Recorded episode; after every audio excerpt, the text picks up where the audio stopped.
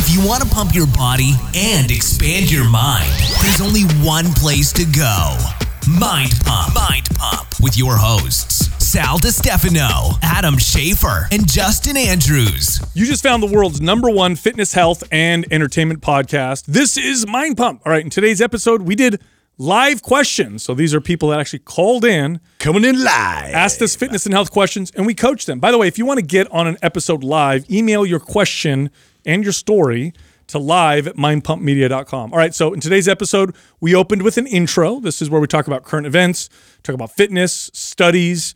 Uh, we mentioned our sponsors. Today's intro was 52 minutes long. After that, we got to the questions.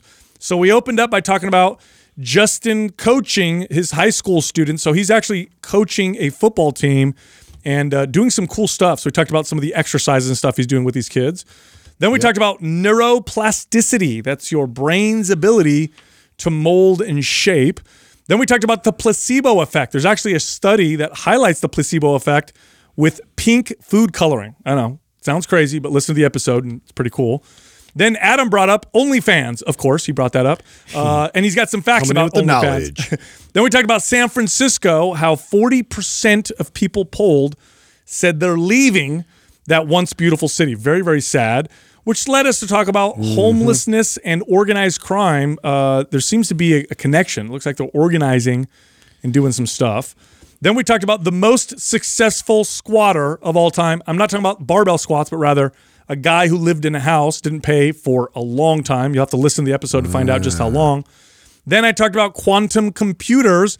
This is where we actually had no idea what we were talking about. We got a little sideways on this one. Lots of fun speculating though. And then I asked Adam why the hell he ate all the strawberry Magic Spoon cereal like a greedy person. But he did, and that's okay because Magic Spoon cereal is grain free, no sugar, high in protein, and it tastes like the cereal you ate when you were a You kid. can eat it right out of the box. It's really good stuff. Go check them out. Use the Mind Pump code for a discount. Head over to magicspoon.com forward slash Mind Pump. Use the code Mind Pump for $5 off. By the way, the new flavors are strawberry, banana, really cool stuff. Um, and again, no sugar. And a small serving is 13 grams of complete proteins. Pretty cool. Then we got to the question. So the first question was from Jackie from New Jersey. Wants to know how to work out during pregnancy. The next question was from Jake from North Carolina. Uh, this person is uh, training for all kinds of different fitness goals, uh, talking about being a special forces uh, ops person. So we give him advice on exercise there. Then we talked to Emily from Nebraska. Um, this person is uh, used to love throwing the shot put, stopped doing it, is doing other workouts, wants to get back into the shot put. So that's some spe- specific, excuse me, athletic questions that we answered. And then finally, the last question was from Eric. Excuse me. The next question was from Eric from Texas. Um, and he has some imbalances uh, between the right and left. Want to know how to correct those. And then the last question was from Andrew from Iowa. Uh, this person's trying to build muscle, uh, but is uh, not getting much support um, and doing too much cardio. Thinks he's doing too much cardio. So we give him some advice around what he can do to build his body. Also, all month long, two programs are 50% off. MAPS HIT, that's high intensity interval training, and the No BS six pack formula are both 50% off. You can find out more or just sign up at mapsfitnessproducts.com. Just use the code July Special for the discount. I want. I want. Let do you tell want you the what I same want. thing I want? Maybe. Let's see. You and I sometimes share a brain. Let's see here. Let's go. Yes, I would like. Uh, I would like Andrew to shut his face over there. First of all, that's what I would like. hey, with the chatter. Sec- the second thing I would like is I actually would like an update from Justin. I want to hear. Hmm. That's exactly what I was going to ask. I want to hear a yeah. You, I think we need to make it consistent that every week that you give us the high school football update on what's going on with your kids. Yeah. Yeah. Yeah. Have Okay. you beat anybody? Have you made anybody cry yet? Have you sent anybody home? No cries. Uh, I mean, there's been some some rough days, but there's also been some really uplifting days. So like, I was a little bit, um, I was a little bit nervous because like we were kind of coming in hot. Like me and my friends. So I actually pulled one of my friends from high school that I played with, a real good friend of mine, who's passionate about the program there and everything, and like had really good fond memories of it.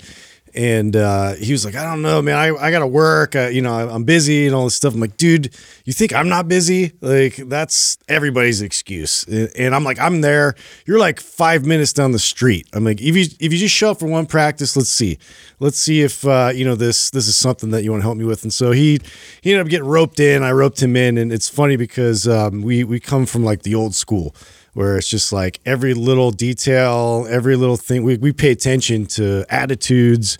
We pay attention to, you know, a lot of effort that like each kid's exerting. And so anyway, he saw a lot of the same things I did. And so we, we got a little bit uh, crazy because this is still summer, right? This isn't even like legit practices yet. This is like, you know, the kids that are there are like going through the workouts and kind of just. Is it optional? football. Is right It's now optional? Okay, so- Uh, somewhat. I mean, we're trying to like It's like encouraged. it's encouraged because yeah, there's a lot. There's a big amount of. Um, I mean, they got to learn a lot even getting into camp. A lot of these kids have haven't even played before, and uh, especially like freshman, sophomore. We're just kind of trying to help all the kids at once. So all the varsity and JV, and there's no freshman team, so they're all just kind of like merged into one big group. Oh, so you really? went too hard at first, like when you told them to go home and listen to death metal. so I, I did that right and then we went up there to so we do that and then we do the skills training in, in groups and things and try and teach them technique up on the field and then run them and, and do like lots of conditioning uh, and so that's where we got a little bit hard on them because we're we were so used to being a unit. Like everybody was all bought in and, and everybody was looking at everybody's effort and uh, even doing these sort of um, we call them quarters but you do like up downs and then you do push-ups and you do sit-ups. You do all these things together in unison almost like a military. Uh, and we had that so crisp and tight when we were doing them that like everybody you, you'd come to the field just like you'd know. You'd know who we are and so we had that mentality and, and so some of the kids aren't doing all the reps and you know they're kind of like cheating their way through and uh, and we're just like no like you know this is not gonna this is not gonna work this is not acceptable blah blah and like so we, we kind of went hard and, and put it on them to take ownership of it, especially the captains uh, on the varsity. We're like, dude, this is a reflection of the team that you guys are a part of and what where you want to go with this thing. And so it actually like really resonated with it. We and actually we felt so fired up by it. Like my friend Bo and I actually went and we were like, we got to get a drink, dude. This is this is too much, dude. We were like, we gotta we gotta talk this out because we got too like fired up about it. That was so funny because we're so passionate about that. And then the next day, it was like this crazy turnaround of events. Like these these kids were just like, yeah, you know, they're like coaching each other, they're lifting each other up. Like they actually took the entire team and ran what we call agonies, which are like these crazy uh, this this this hill that's like super vertical. Uh, and the whole team went with them, and and they did extra after practice, and it was just like so encouraging. But yeah, we were like, okay, we need to like find balance here and and and allow them to kind of take ownership of the team and and get after it. So Now, So- you do, are you doing any specific Yeah, exercises? so I was going to say that's what I'm most curious about. I'm curious about all of it, but what I'm most curious about is, you know, one, uh, we've talked about this on the show a bunch of times about kids and posture and you know what their bodies look like. So, are you seeing a discrepancy in like you know kids today versus maybe watching um, you know our generation, like as far as their movement patterns and what are you teaching them? Are they picking it up? Like, what are you seeing with that? lots of rounded backs, lots of externally rotated feet, lots of uh, you know forward necks. Like it's everything is exaggerated completely to what what you guys would think is is sort of obvious things from being at a desk or looking at their phone all the time. Like you see that like super exaggerated. And so um, it, the the frustrating part was a lot of the program previous to that was just like let's just let's just throw a million plyometrics at them and then condition them and then also yeah also throw some barbell training in there and like uh, some crazy technical power lifts and things like that. And i'm like okay we need to get back to the basics. And so what i decided to do to start implementing with the team was to bring in our zone tests uh, before we even get started doing any of the workout. Um, and it's great it's great to see um, how that's immediately impacted a lot of just the overall mechanics and technique that I see now going into the weight room. It's like I, because I, it's really hard. Like I, honestly, I was swimming in it the first few times that we practiced because you, you just look out there and you're like, oh my god, where do I begin? Yeah. you know, like I needed something that was super simple and and something that I could get the whole team to just do immediately. Hmm. And I'm like, let's do the zone one test. So I threw everybody against the wall, and then it's it's pretty comical to see how uh, when I'm demonstrating it, it's one thing, and then I'm like, look, you guys, this is really difficult. It looks simple, but you know, I want to see everybody, you know, go through this and try it out, and um, to see the struggle with each one of them trying to figure out how to get all those points of contact to hit the wall and to press their body into the wall.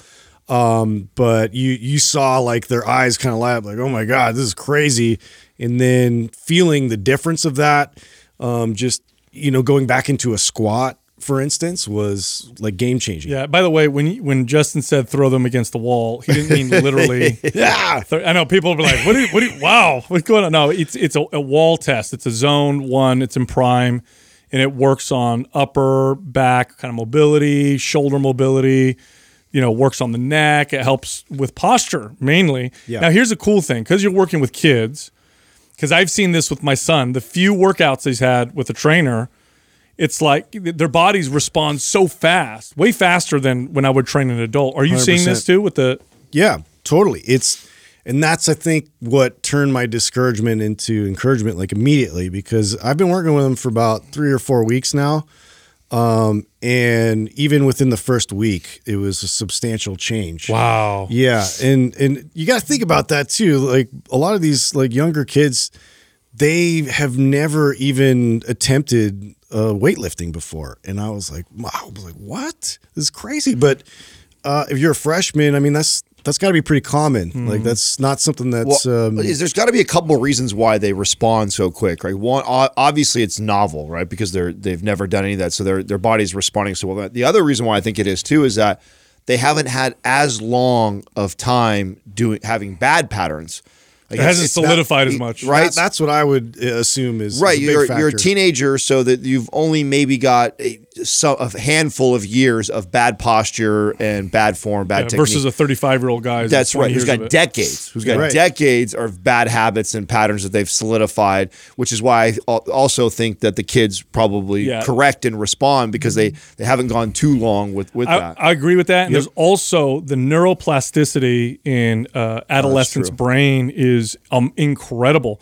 And a lot of what you're what you're doing when you're working out, people always think it's the muscles, right, that are developing and changing. That's true, but a lot of the adaptations happen in the central nervous system. And because kids are so their brains are so plastic, in other words, much more moldable. The best example I can give is like their ability to learn languages without having an accent. Whereas when you're an adult, you learn language, you have an accent forever kids just pick it right up um, and they can do it very fluently. It's the same thing with movement. Like you train them.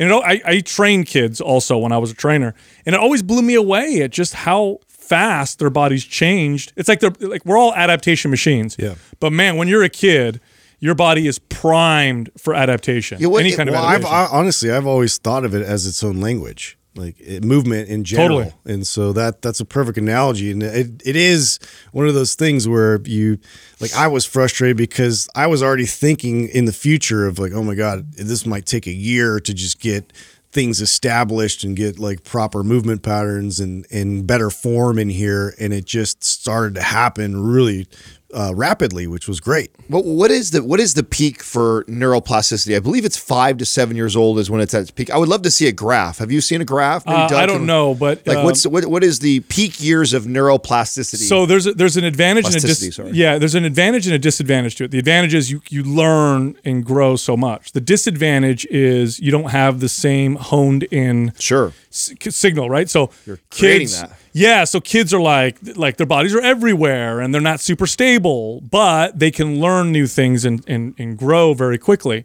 So there's a there's a bit of both of those. But um, Doug's looking it up here.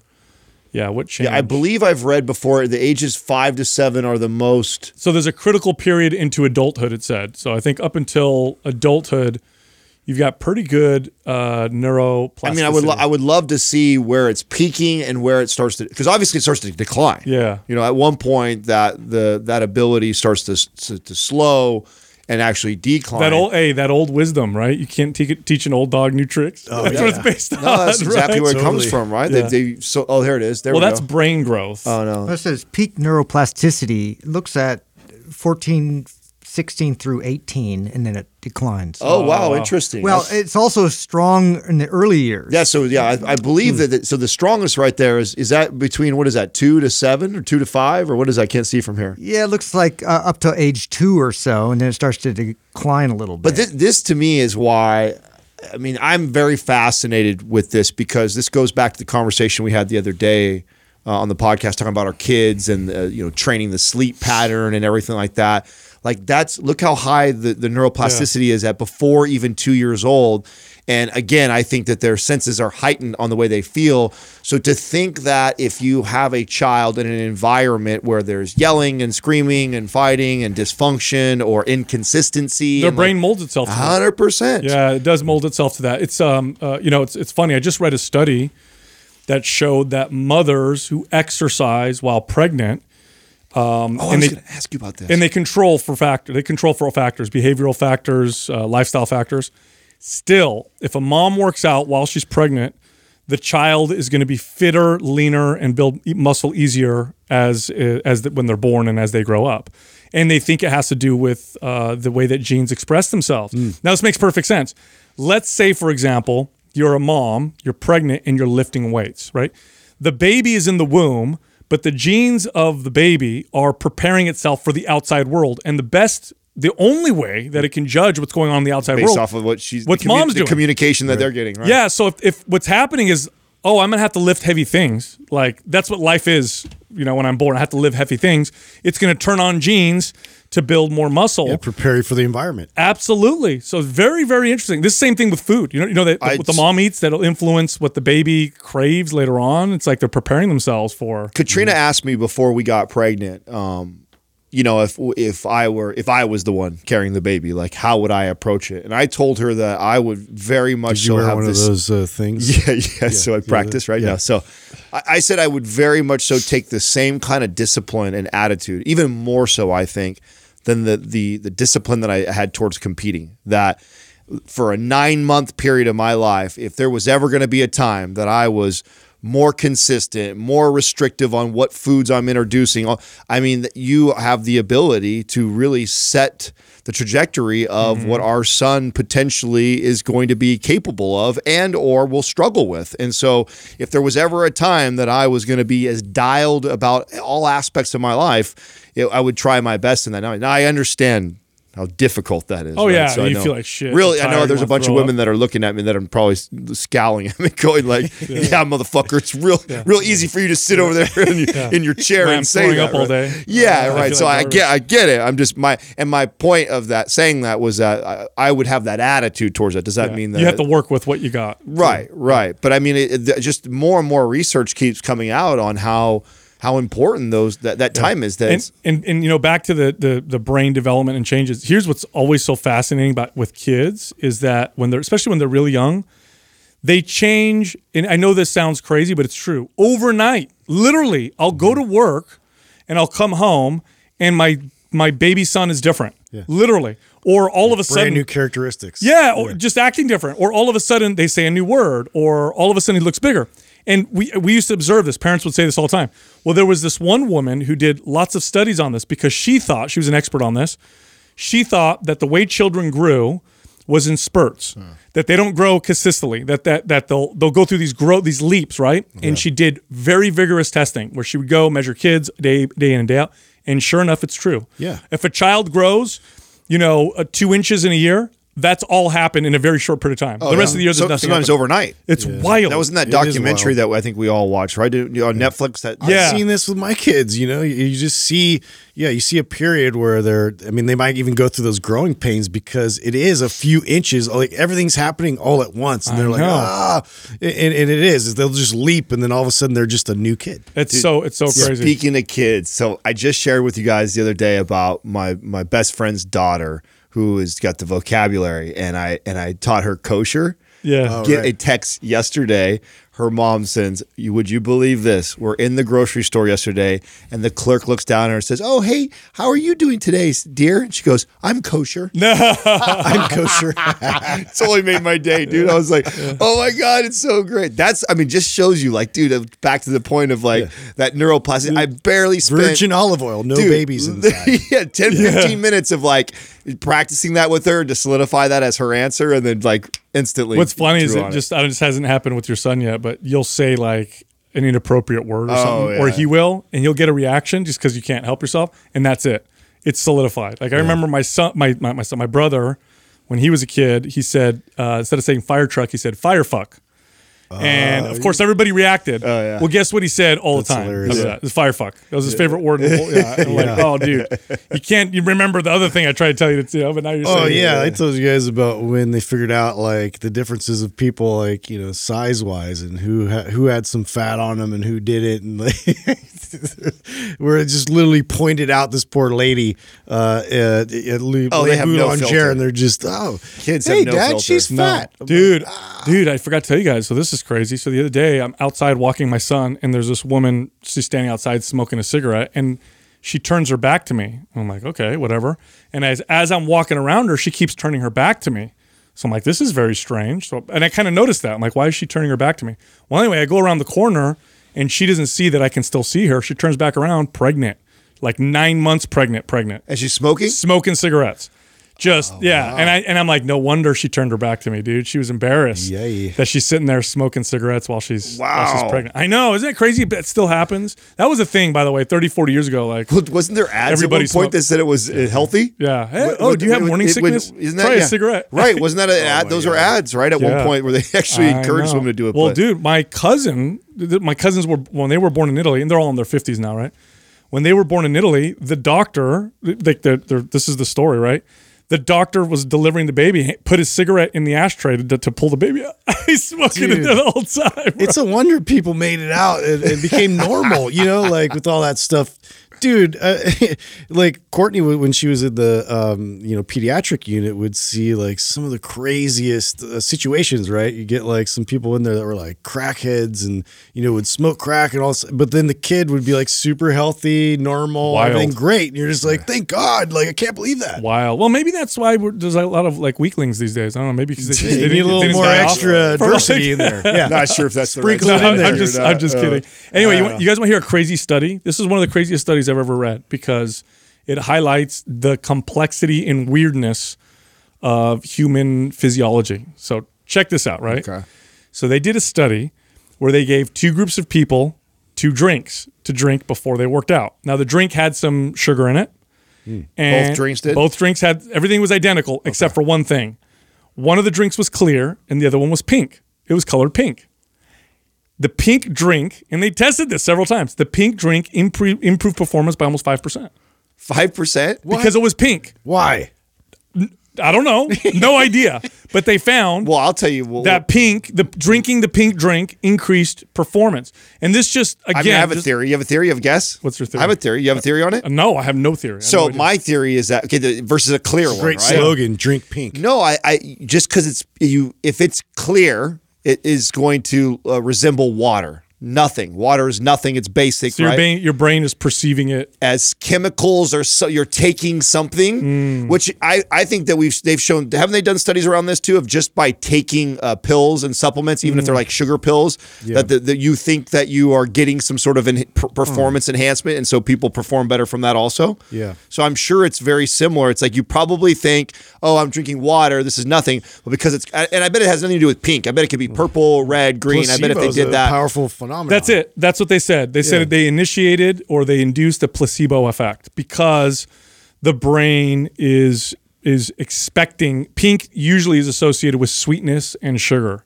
And because that happened, the subconsciously their brains perceived more energy and they got a little bump in placebo. effect. Right. So I think that has everything to do with that the control is clear. If the control was red, or green Maybe or another color. I don't think you would see a discrepancy. true. I think it's because you're drinking one that looks like water, so the brain is going, "Oh, I'm drinking nothing." One that's colored, your brain's going, "Oh, How I'm weird getting something." Yeah. How weird is that? That's- You guys, you guys know. I think this is the guy that that this story is from. I hope so. I hope I get this right. Do you guys know Paul Anderson? So like one of the greatest American and weightlifters of all time. Do you guys know who this guy is? I don't. Doug, maybe you can look him up. So Paul Anderson competed in in Olympic weightlifting. I want to say in the 1950s and 40s, maybe. And this guy was a beast. Uh, he crushed people with his lifts. Huge guy. There he is, right there.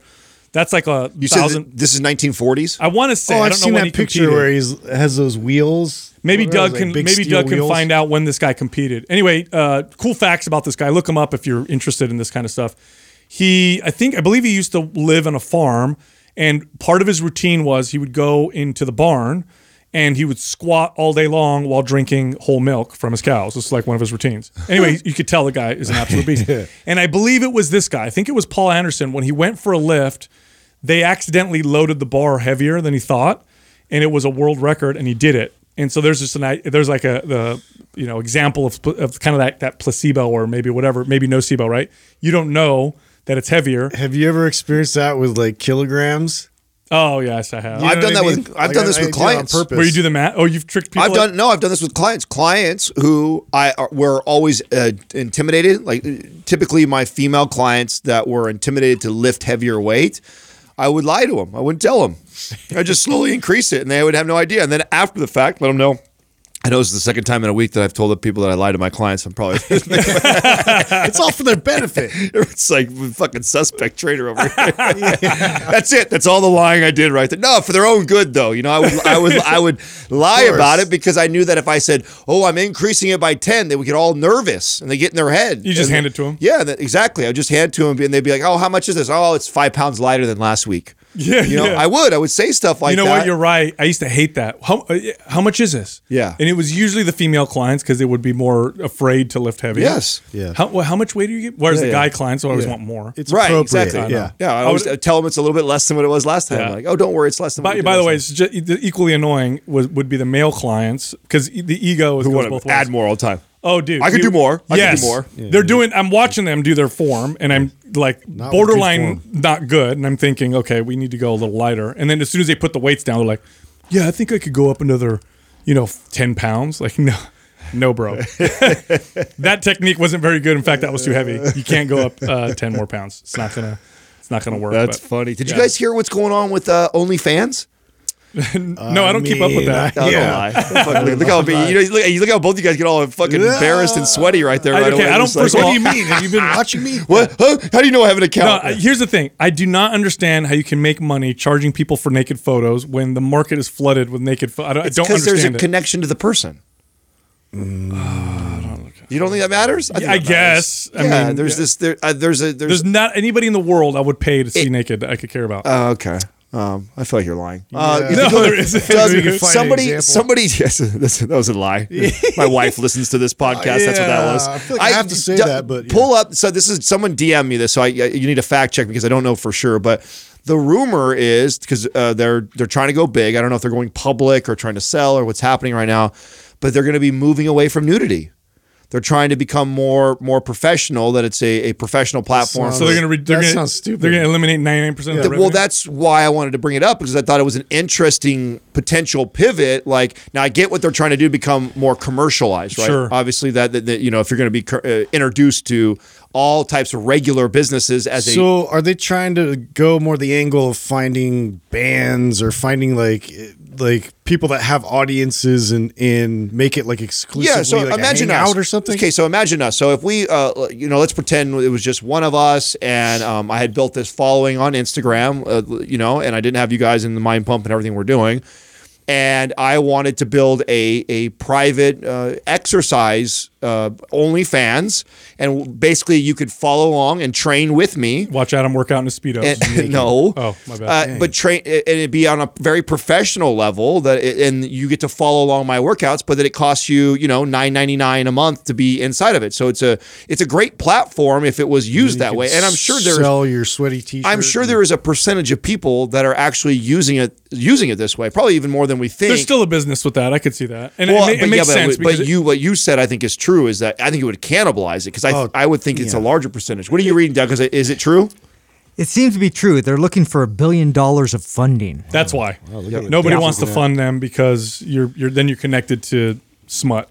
Yeah. You know what I'm saying? So they're they're they're trying to go That's a mainstream. fun word. Smut. Yeah. I know. I pulled that. But out I the- mean, to your point, like how I mean, how are you going to get that money if a majority of your money is, com- or maybe we're wrong. Maybe it, maybe we can find this number out on what percentage of OnlyFans are Revenue actually is- is uh, adult, adult- content. Yeah. you know, or are, are there actually kind of like ninety percent. I, I mean, I'm with you. I would because that's the only way that I knew, I, even yeah, I know about of- it. What uh, do you guys know of any anything else on? Yeah, OnlyFans? what I just like, I just gave an example of how I think people, some people use it. Okay. Uh, do you know any anybody I've that does that? not personally. Okay. Yeah, no, I've I've, seen I've some seen. band guys using it, and the, but they're they're always like making sure to point that out. Like you know, you're not. I'm not giving you dick pics, and this is just Yeah. you know, like letting you know like what's coming out and where we're gonna be tour wise. I mean, yeah, you could do a very uh, clean version of this. We could totally do that. I mean, we get people all the time. I mean, perfect example. Wednesdays we do the behind the scenes. You're doing that right now. Yeah. Uh, you hate it, but Yep. people love it. People uh, do, do more than double the views come in on our Wednesdays when people get to see a behind the scenes view.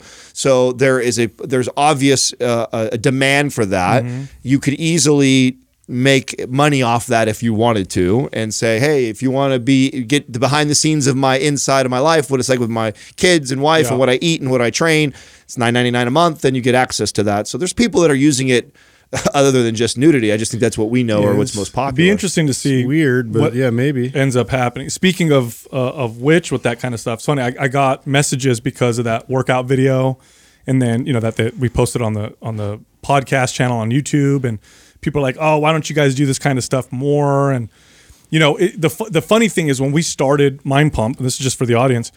One of the things that we disliked most about fitness, or the fitness industry, I should say, was the way that it sold itself. And the way that it sold itself was look how cool I am, look how buffed I am, look how ripped I am, or how sexy I am, look at my ass, look at my biceps, my abs, whatever, and then buy this product. We hated that so much that we never did it and we didn't want to do it. Right. So it's very reluctant. Like when, when we do stuff like that, I feel a part of me going like, oh, okay.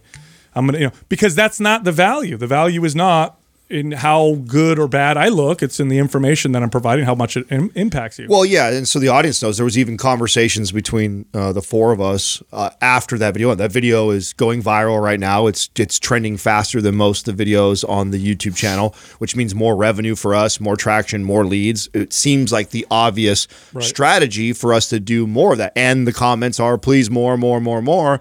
But the truth is, like we uh, we also don't want to get caught in that. Like that, just because it drives more revenue and more people want to see that, we also are trying to change the conversation around fitness. And for the longest time, this is this has been the strategy: show you how buff and strong and cool I am, and then sell you supplements or peddle shit to you. And so we are very resistant to that. I think we still are, even though we threw that out. Now I think it's cool because we ha- have resisted it for so long and so consistently that it's fun to throw some of those out there. and that's the whole, that's why it's okay but uh, you know really you, you don't want to the big problem is is that people place authority and Mm-hmm. value on people in fitness who look good so they're the ones that get all the value and that's the problem the problem is you go through social media and you see these like perfect looking bodies and we assume that that person has got good information is actually healthy just because they look a particular way and that their information will bring me value.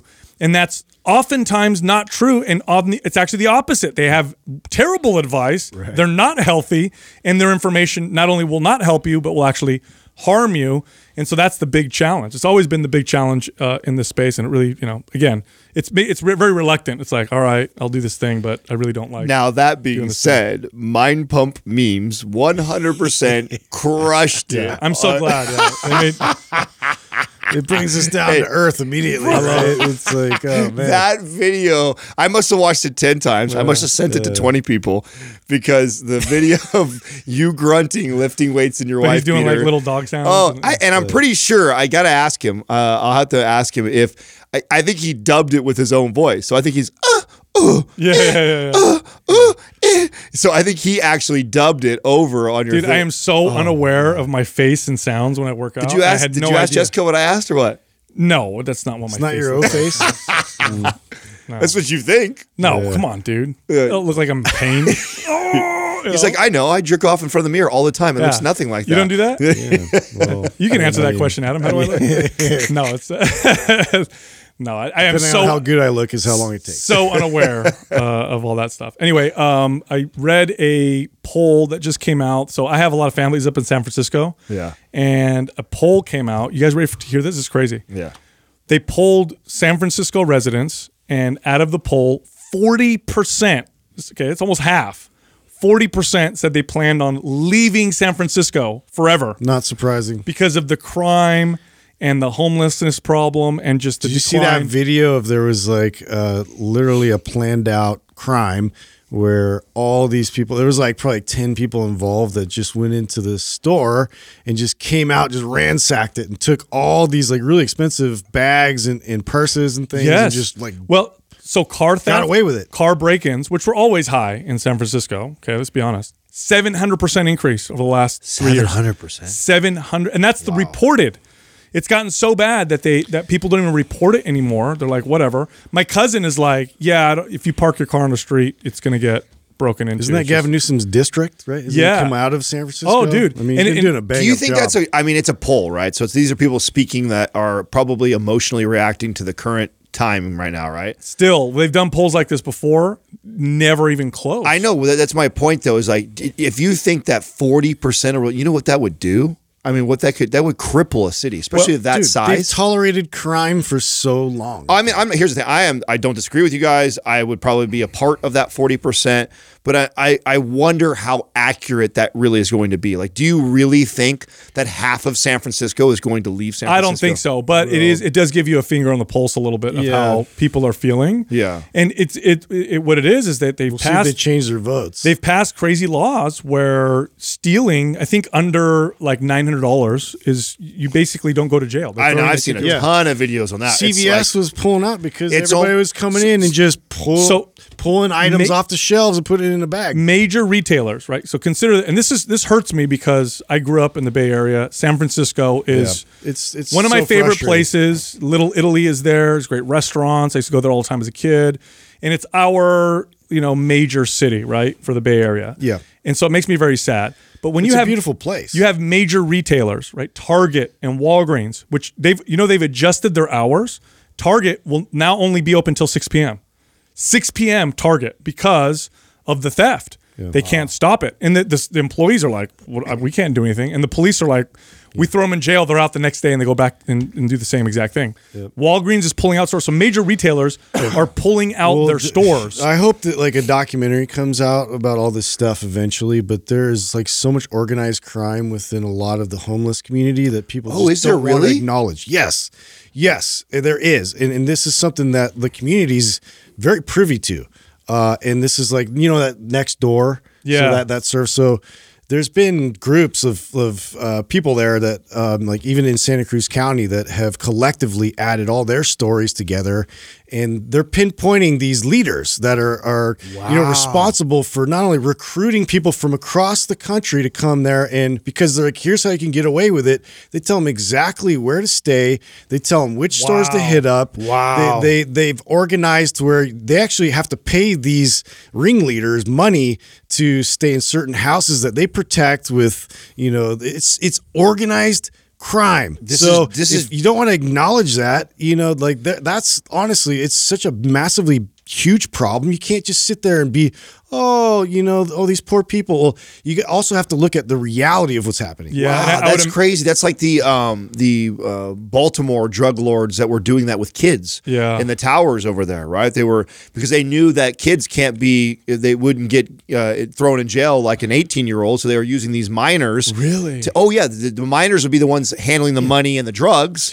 and then the kingpins would be disconnected from it. So there would be a really, it'd be hard for the cops to actually make the connection to them. So they were, and if a kid got picked up, he'd get picked up and then basically taken back to his mom's, and the next day it would be like his We, we got needles all over our rivers going into the beaches now. Like it, I never thought about using it's so like. Bad, dude. Like not only that, like on this next door, like people are talking and communicating about like creating vigilante groups because the cops aren't doing anything about it. The city council members aren't doing anything about it. They're literally going to start taking action in their own hands because they're so fed up. That's not going to go well. That's it's that's not going to go well for Yeah. anybody. Well, That's speaking- not what we want. Speaking of taking advantage of laws that way, I read this article about this guy who lives in Long, Long Island who's been taking advantage of the eviction laws over there.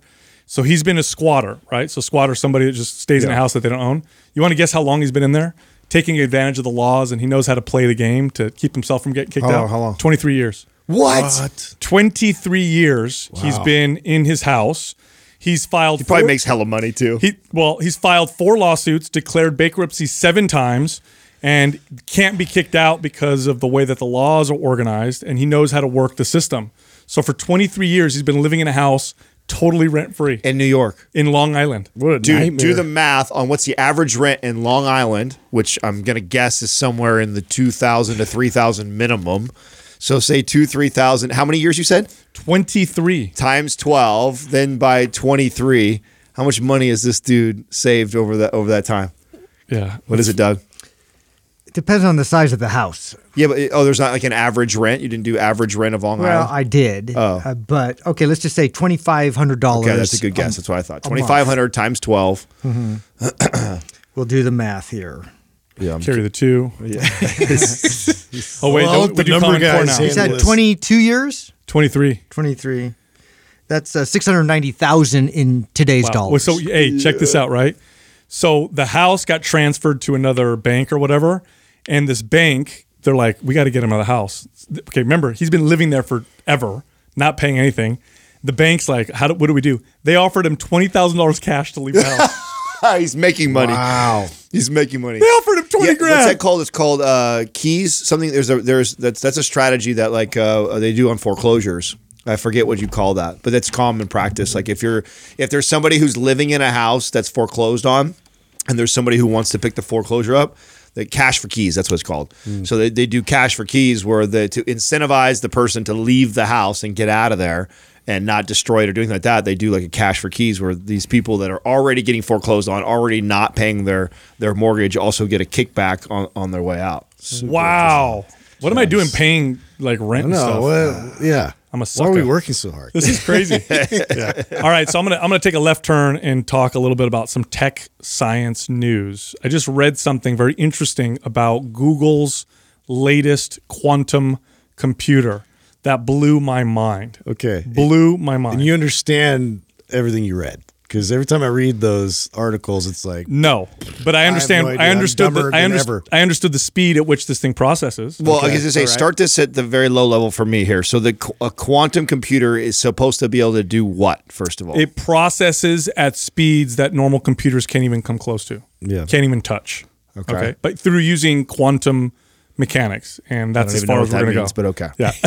no idea what that means. It's, it's- We'll just roll with it has a big flux capacitor in it. Is what you're yeah, saying to me? got that. Yeah. Hey, did you guys? Did you you ever can't watch? even quantify it because it's quantum. Wow. I'm, I'll go back. I'll get back to the statistic. But do you guys remember that show? It was popular in the '90s. Quantum Leap. I think it was Yeah. called. Yes. Yeah, yeah. Remember that guy? Love that Oh, show. yeah. Where he like and he being like someone else's body. Yeah, yeah. yeah. It was, yeah, it was kind of a good show. I love that You show. look in the mirror and be like, oh, hey. Yeah. Oh, I'm. That's you know, who I am, I'm a woman today. Or I'm a whatever today. totally. Yeah, and the, the music was very uh, stood out. Anyway, so check this out, right? So this this is the part I understood. So they took a math problem that a normal computer, the fastest computer, would take ten thousand years to to figure out. So they took this problem, this very complex problem, and they know that a regular computer or equation or something like that would take 10,000 years to solve. We have a math problem that would take that. it's not a math problem, it's an equation, and I don't know how to explain it, but let's just. Okay, Okay, no, don't do the whole fucking. prove Well, I can't. It's not. I'm trying to prove you wrong. It's just that I right away that sounds weird to me. Like, how do we? Who writes the the math problem Sound- that takes sounds like ten thousand a- years a to Matt solve? Damon movie. That is, makes, I don't know, but they just said, This look, is- it's a problem that they know based on all the variables and whatever would take the average computer or the av- the fastest computer ten thousand years to solve. Okay. Wow. Google's quantum computer solved it in three minutes. Wow. That's the difference in speed between the two of them. And now, now keep in mind the quantum computer like technology is in its infancy. Yeah. which still hasn't even. So come. another question that you're probably not going to be able to answer is like, so where does this apply in real life? what? Yeah. So Oh, okay, Pr- what predictive what- analytics. Oh my God! Like you, if you're trying to figure out uh, equations for dark matter or for complex genomes, or he, here's where it gets really crazy for me. I mean, I didn't even know that the, there. I didn't know that a, a computer struggles with some of these math problems. I thought almost all computers are just like a, like a calculator. As fast as I can push it in and do plus or minus or times whatever. Um, I think it it's more it back. complex than that. Yeah. Oh, obviously, because yeah. you just said there's a math problem that takes ten thousand years for computers, so it's not. Unless it's the typing that takes uh, ten thousand No, no, get, no. get it, get it. stupid. I mean, it doesn't make a lot of sense to me, man. I don't I don't get it either. But here's here's the part that sounds really here's the part that blows me away, right? Uh, cracking passwords. So if Ah. a computer is trying to crack a password, oftentimes it has to go through and let's say there's a password that's ten figures or whatever Right, there's long 100,000 and it's, different it- it's numbers it's uh you know it's letters it could be uppercase lowercase it could be symbols right so there's so like how is cryptocurrency going to be uh, safe? I don't know. So that's what I'm saying. So like to figure something like that out, there's a formula, and to figure out every possible. Is that whatever, what makes cryptocurrency so? Uh, Because it's encrypted, right? Yeah, well, it's not encrypted. It's uh, it's on blockchain. And Yeah. is that is that what makes blockchain so? I mean, this we're so it's- it's- out of my league right now talking about this. Yeah, I let's know. talk about bench pressing. what are we doing? Yeah, and f you if you think that you know all this stuff because I haven't met anybody who can explain this very well. I, to I saw a Joey Schwall video break down, Yeah, and that's Joey- that's the level. Can we I'm call at, Joey, dude. please? Yeah, please We get Joey on the phone. Joey to break down. He some- tell me. Brilliant. to Yeah, break down some blockchain. Yeah, but think about it. Like passwords and shit won't mean anything because it'll figure out right away with every possible you know variable or whatever. It, it'll be able to process it all almost instantaneously. Yeah. So what the hell is that going to be? Do you know? What's geez? I mean, that's going to be crazy. eventually they're going to tell us how to live. Well, think about it this way: more powerful computers have to figure out, uh, have to process and figure out equations to produce like graphics. So, like CGI now compared to CGI ten okay, years ago. thank you. Now that that translates to me. That Right. makes sense, like because I know that in order to do something like that, that Right. takes a ton so of effort. imagine going into a fully immersed CGI world where it's connected to you somehow to your brain and you feel like you're in another world. Mm-hmm. That would take computing power that is just doesn't even exist, right? Yeah. Quantum computing potentially could do that to where now it can literally create a You reality. can't even distinguish the pixels or anything anymore. It's just all. what kind of brains does it take to produ- to create something like this? Uh, a lot Well, of- the thing of- is, you create it and then it keeps recreating itself. tons of brains. There's a lot of brains involved. It's a- Oh, let's see here. So it, blockchain is not immune to hacking, but being decentralized gives blockchain a better line of defense. To alter a chain, a hacker or criminal would need control of more than half of all the computers in the same distributed ledger. It's unlikely but possible. Okay, so Yeah, but they're not talking about quantum computers. yeah, all of that meant nothing to me. I have Yeah, no idea what I exactly. just read. Well, what it what it what it does say Oh, is that it's not it down. immune to ha- it's not immune to hacking. Oh, I mean, so and and if you're saying that we're about what to I have this mean, like, computer that can do crazy shit like That's that, a concern of mine. I Yeah. mean, I, I would be concerned. Concerned that you're going to get your blockchain. Well, wasn't If it all you- my money's in blockchain, yeah. well, wasn't it you? Was it one of you guys that brought up Snow what Snowden said about it? I think. Oh, yeah, he you did. Oh, it was me. Yeah. Oh. Sometimes I just say smart who shit. was don't it? even Is that it some other guy? your your brain's always making room for new information.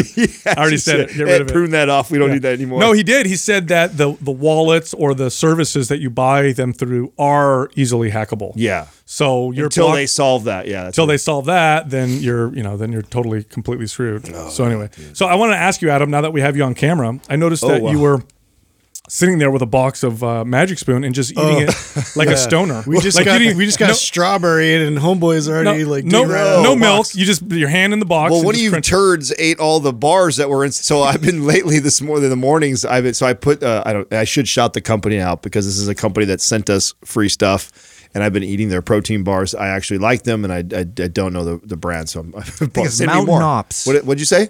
Mountain Ops. I Mountain believe? Ops, those I guys. so, Okay, so yeah. shout out to those guys. They had some bars that I really like. So, anyways, I'm I've been eating them in, in the mornings, and uh, this morning was so hungry, and I was like, oh, all right. I will get to work. I'll have a bar right away. I went in there, none, gone. So somebody else ate You it. know, it's not me. That's I can't have. yeah, and then I went to go look for our Paleo Valley beef jerky. None, gone. me under Even though we just got an order of that, so that was completely gone.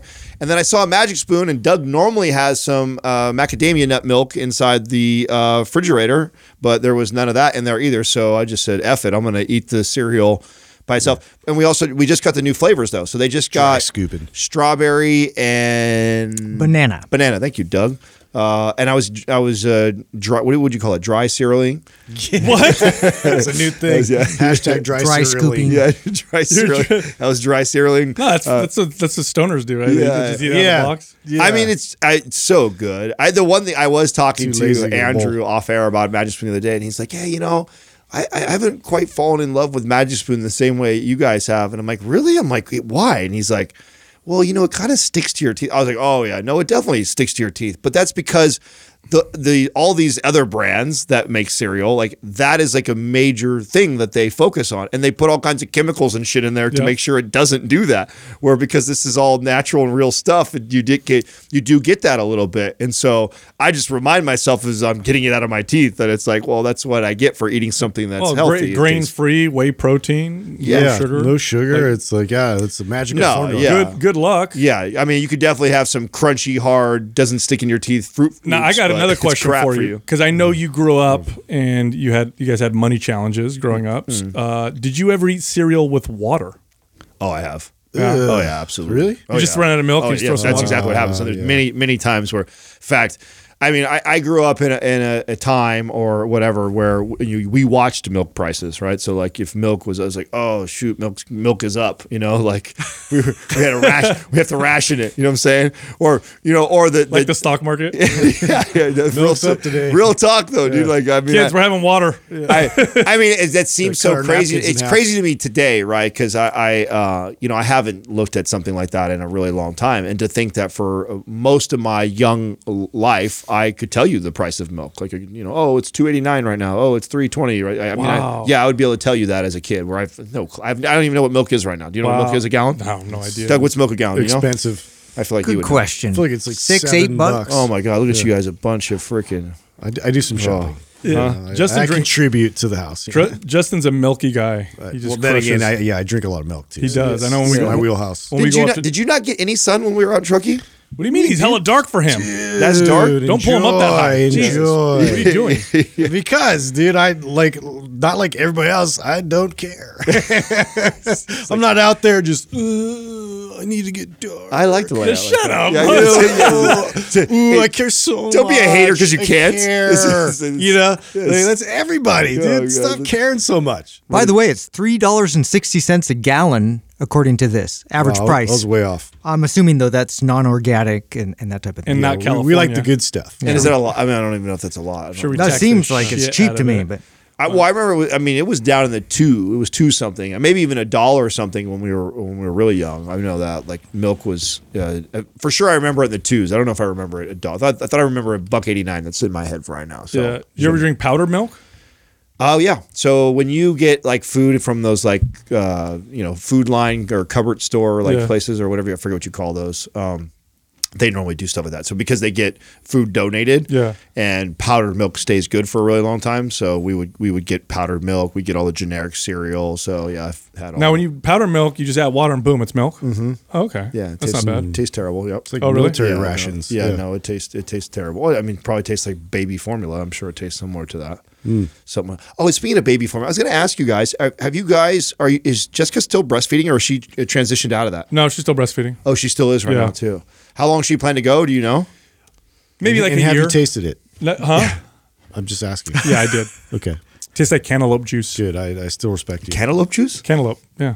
Really? It's like sweet, like cantaloupe Oh, juice. really? Yeah. I mean, there's a sweetness, but cantaloupe. yeah. Go go eat a cantaloupe. There's a fruitiness Drink the it? juice. Boom. Breast Okay. milk. That's what it tastes I'll like. to try it. But yeah, she's still breastfeeding. I don't like the face you're making right now. Adam. You're making a very creepy face. when I'm talking about. wait, wait, wait. hey, hey! I hope when, when, when Andrew edits this, he shows your face while I'm Just talking the about time. how the breast milk tastes. He's like, "Oh, like, mm, what the hell, bro? Making me uncomfortable. really? what does it taste leftover? like? Liar! I- Let me try. I think I took a little bit, but I didn't really. I really didn't taste much. Everyone kept asking me that if I if I drank any of it. I don't remember. I think Yeah, I took. just a little like taste. yeah, I, think I did like a actually little drink taste. it. I didn't drink any. no, neither did I. Yeah. yeah, Yeah, that's a little weird. A little bit from the source. But I mean, shit. I mean, can you think of anything that makes it's like more anabolic? I mean, my son's growing like crazy. Like we have some of that shit. Let's see what happens. I, I mean, I really think I th- I believe it makes a difference. I mean, Yeah, it does. I, we- I think it's like every couple of years, like new research comes out about something amazing about mother's milk. Yep. That's just wild. Mm-hmm. I think I, it blew my mind because I don't think it was this. I don't think this is that old as far as the science on this. When they found out that it actually changes, right? As as like if the baby is sick or what like that, all of a sudden, or in the morning versus Oh, the yeah. evening. yeah, morning, evening, like that. That fascinates me. That's crazy I know. to to think that and and not changing consistently with every other mother, very specific to I know. that baby. It's reacts to the baby's saliva. The Yeah. baby latches on, and then it reacts to the saliva Yeah. of the child. So when you hear that, it always blows my mind when people try and argue that like, oh, it's not that big of a deal, and like a formula is fine. They science figured it out. You know what I'm saying? Like formula is great. It's like, dude, it's, It's you. an If you alternative, but yeah. It's Oh, I mean, gonna replace it's it ama- ever. science is amazing that if if you're in a situation where a mother's not producing milk or something, you know, we, Yeah, we're, thank It's God a we have it. godsend, right? yeah, for it's that. ama- it's amazing for that. But if you have the option, you know, like you you you are not going to get something better than that. It just mm. doesn't. Science hasn't came that far. I'm sorry. No, but we got quantum computers. Hey, real quick, I hope you're enjoying this podcast. Head over to fromyouflowers.com forward slash flower forward slash mind pump. Send some flowers to someone you love. Check out the discounts that we have on there. Really cool stuff, fast delivery, great looking flowers. Be a good person, make somebody happy with some flowers. Again, fromyouflowers.com forward slash flower forward slash mind pump. All right, enjoy the rest of this podcast. Our first caller is Jackie from New Jersey. Hey, Jackie, how can we help you? Hey, so thank you for qu- taking my question. I've been listening to you guys forever, so I appreciate it. Um, to give you a little bit of background context, I am eight months pregnant, um, former athlete and personal trainer, fitness director. So, um, have been into weightlifting for probably about six to seven years or so. Um, I have done MAPS Aesthetic and Strong and love them both. Um, currently training about two to three times a week. That's it right now. Um, kind of like a phase two in aesthetics um, if I'm feeling up for it right now. Um, so I have a two part question. The first part is Can I still make physical progress in the third trimester, or should I really just focus on trying to move and like trying to feel good?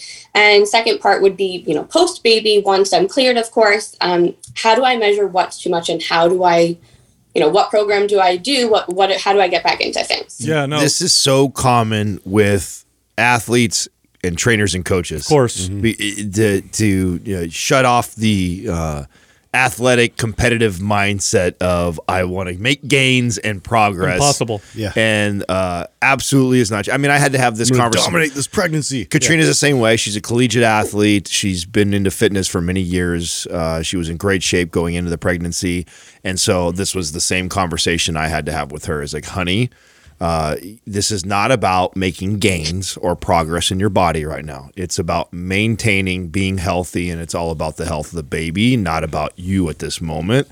And so you got to remind yourself that is that you know, and you're and like I told her, you, you, it's amazing how resilient the body is, especially for someone like you who's been training for as long as you've been training. Uh, your body's going to bounce right back, and your priority should not be to try and make gains. It should be about optimizing how you feel on a daily basis. Yeah. Now this is now, of course, there's going to be some people that can progress in the third trimester. I, I really, really, really advise against even aiming for that. Now, the first trimester totally different. Uh, that's like uh, you know the first and second trimester, depending on if you have morning sickness and all that stuff. Sometimes people's performance gets better.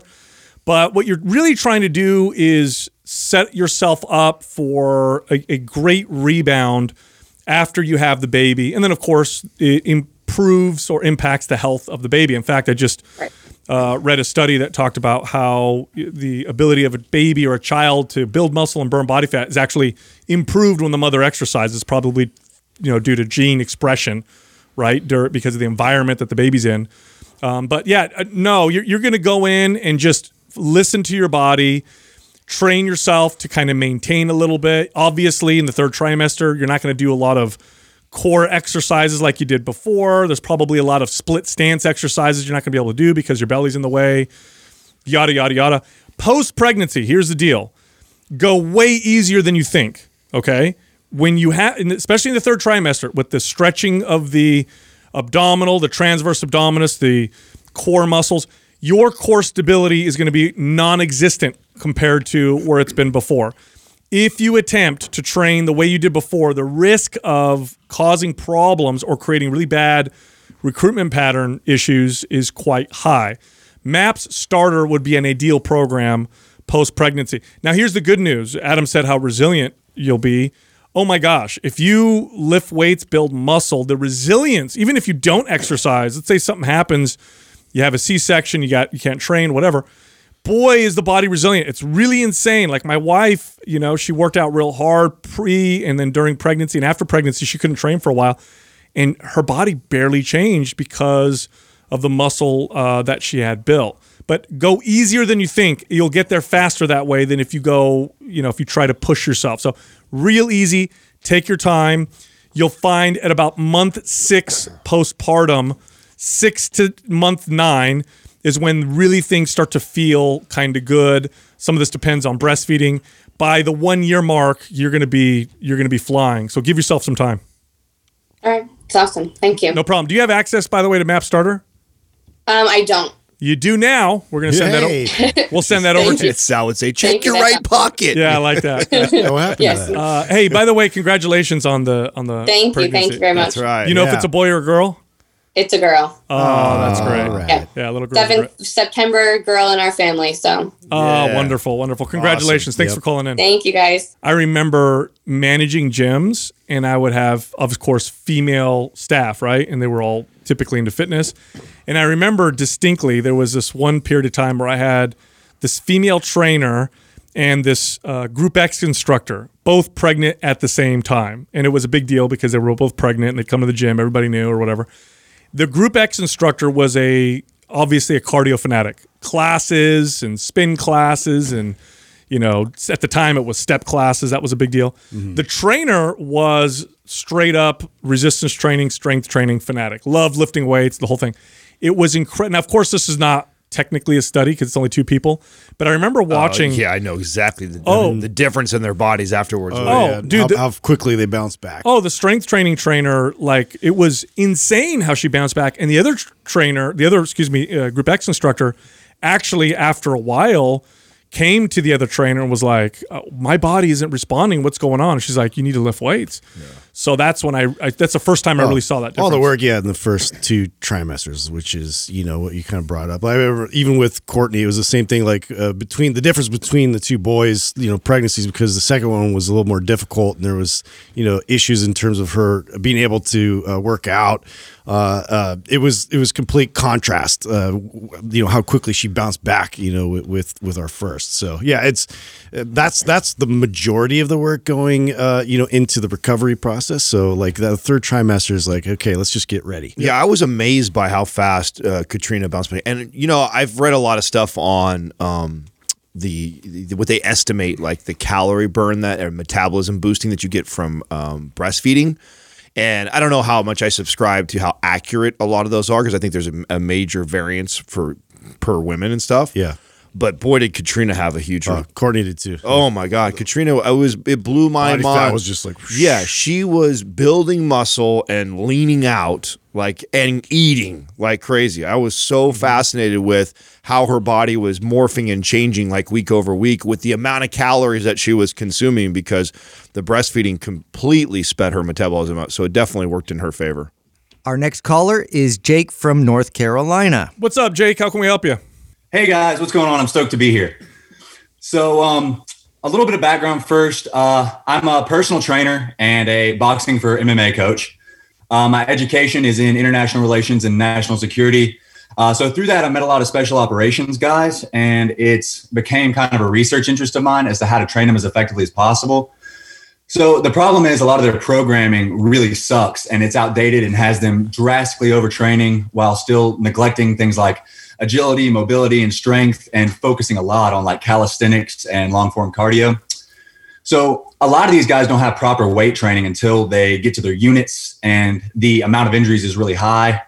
Um, so I guess my question is, uh, when these people have control over their own training, or when we as trainers have control over their training, how do we balance all these adaptations of like building strength, endurance, muscular endurance, mobility, and athleticism, and all this stuff while they're still doing things like gunfighting and hand to hand fighting and sky and sea diving and, and all this stuff that, that also costs time and energy to learn. So how do you periodize that? And then how do you program like even on the small level, the microcycles and stuff? Because I hear you guys advise all the time to pick a priority, right? So if somebody calls in and asks you guys, how do I train for a half Ironman? You say, okay, well, maybe lift one time a week and then focus on the swim, bike, run. So when these guys have all of these things that are priorities, how do they how do they manage that? Yeah, no, that's a Fun, good, fun question. Yeah, it's a good question, and it's like the million dollar question for for anybody who trains people like this. This is actually the most challenging Yep. aspect of it. Now, uh, of course, there's individual uh, variances in how you would train each person, but let's go general first. Here's the beauty. Part of the beauty of strength training. You don't have to do a ton of it to, to reap some of its benefits. Because the people you're talking about are are required to have all these skills and all these physical attributes um, strength being a big part of it, I would not need these people do not need to do more than one or two days a week of traditional strength training. In fact, I would probably do one day a week of traditional strength training, another day a week where it's you know more geared specific to what they're looking to do with resistance training. And really, the rest of the week, you're focusing a lot on conditioning and skills. Skills being the most important thing. Now, you being a boxing coach for MMA, you know probably more than anybody that your skill in boxing is probably the most important thing. And then second being your ability to have stamina. Well, when these guys and girls uh, are are engaging with other people, um, you know that stamina could be life or death, and the skill definitely is life or death. So most of the energy is going to be focused there. Strength training, resistance training, once or twice a week, and once of it, one day a week is going to be that kind of traditional barbell build, you know, kind of that base. And, and then the other day, like I said, it's going to be a little bit more specific to the individual. Yeah, you're focusing on the things that they they lack in, right? So whichever, whatever, if they're less, they have less endurance. So that's I'm going to put a little bit more focus on that with mm-hmm. that person. If they if they have less mobility and flexibility, and or they get injured a lot, then I'm putting more energy in that direction. But this, you know, uh, you know, this this question reminds me of, and I'm curious to hear your guys' opinion on this. Um, you follow the guy. Uh, his name, I think, his Instagram Oh, handle. tactical- Yes, real world tactical. Real Oh, World that, that guy's is an that right. Andrew? Is real, real, real world tactical? You know who that is? Yeah. Yeah, I follow that guy. That Okay. guy's awesome. Badass. Right, yeah, he's a super badass dude, right? And I'm always curious to like, you know, I like people that are following him, like how many of these people are like going and trying to emulate with Yeah, because I don't know if those are his workouts or those are his video workouts for the media. So that's Right. what I'm trying. That's and that's where I'm alluding to right now. Like, y- y- do you think that way of training? Like, he's like doing crazy endurance, very CrossFitty type of training, and but he's also uh, including some of his tactical stuff in there, right? So he'll be like dr- dragging tires, something like that, and then he'll do like a roll with a gun and then fire it. I mean, Yeah. I mean, very entertaining to watch. But when I look at it, I go like, you know, I wonder if if I were to get a special ops guy, if my training would look like this, or would I be way more tailored and specific to who, who I'm training, and and I wouldn't. This is very flashy, cool shit to watch. But in reality, I think I'd be very more specific to my special ops guy and figuring out, oh, where is he lacking, and then building my core around the things that he is the weakest in to develop that and bring it up, and probably doing less of what he's really strong in. Yeah. Yeah, I think it's really difficult to have like a generalized kind of standard for programming this because there's so many different attributes you're trying to acquire. Uh, I, I think like it, as far as what I would look at it in terms of priorities, I definitely would want to make sure that there's lots of you know recuperative type of you know mobility practices uh, instilled uh, every single day, and that's just something that because of it's you know they're going through so much body stress um, you know, that's something that I would prioritize that, you know, beginning and, you know, all throughout the day uh, to, to really make sure that, you know, longevity is considered uh, while going through all this sort of chaotic uh, type of, of stress on the body. Uh, but, but to Sal's point, like really just one, two times a week with the actual strength training part, but the skills is what, you know, is the utmost priority with, with, you know, that, uh, you know, pursuit. Yeah, and you know, here's a here's a big mistake people like this often make is they emulate the training of athletes. Now, here's why there's a big difference between the way an athlete trains and the way people like this train. Let's say you're going to compete in uh, you're going to compete in a mixed martial art event. You are training and peaking for a specific date. Okay, so you're there's an off season, there's an on season. You're Yeah. peaking. Okay, These guys have to be ready at all times. there, and you There's a can't timeline there, which, yeah, this is all the time. this is an infinite timeline. If you train these people like they're trying to peak, you're going to overtrain them. Yeah. Okay. There is no peaking because it happens all the time. So, really, what it is, is you're training them below that peak intensity because they're just ready. They got to kind of be ready all the time. Now, why are skills so important? I mean, come on. You could be the fittest, most awesome person in the world, but if you can't accurately fire your gun or operate under duress, none of that really matters. So, you know, a base of strength, maintain the mobility so you reduce injury, do some athletic let's- training in there, and then skills, skills, Well, skills, l- skills. Let's be even more specific. I feel like we're giving my boy like nothing right now. Just fucking talking about a bunch of stuff that he's already heard from us. Like so, let's kind of build that right as, generic but as specific as we possibly can. So, would you guys? Would it look like this? This what's coming to mind to me right now is I think I would have a one to two day a week, very foundational MAPS anabolic esque training routine, and then I would have three to five days, depending on what what how much they're handling throughout the week of skills training. And mm. then the way I would dictate the skills training would be I would write a list of all the things from hand to hand combat to endurance to rucking to, you know, body weight strength. I'd have all these priorities of these things that they should be able to accomplish. And then I would have skills training days and we would we would order them in the order of priority, meaning that I would do more of whatever I think this uh, special ops person needs the, the biggest help in. And I would focus mostly on those skill days which, and just complement one to two days with like a, a full body type of with, anabolic. with a real heavy emphasis on recovery uh, and how to get to that point. And so this is where something like HRV, you know, would be something in my mind would would make a lot of sense in this situation because to be able to monitor their overall accumulation of stress would be very valuable uh, to see like you know where they're at in terms of uh, the beginning of, of the day, you know, versus uh, you know the end of the day and then the next to to be able to to manage that appropriately. Now, would you guys agree though that this is the type of client though that you would flirt with overtraining more than undertraining because it's not an athlete who's trying to peak and because I want Like mental. I want mental and physical resiliency from this person.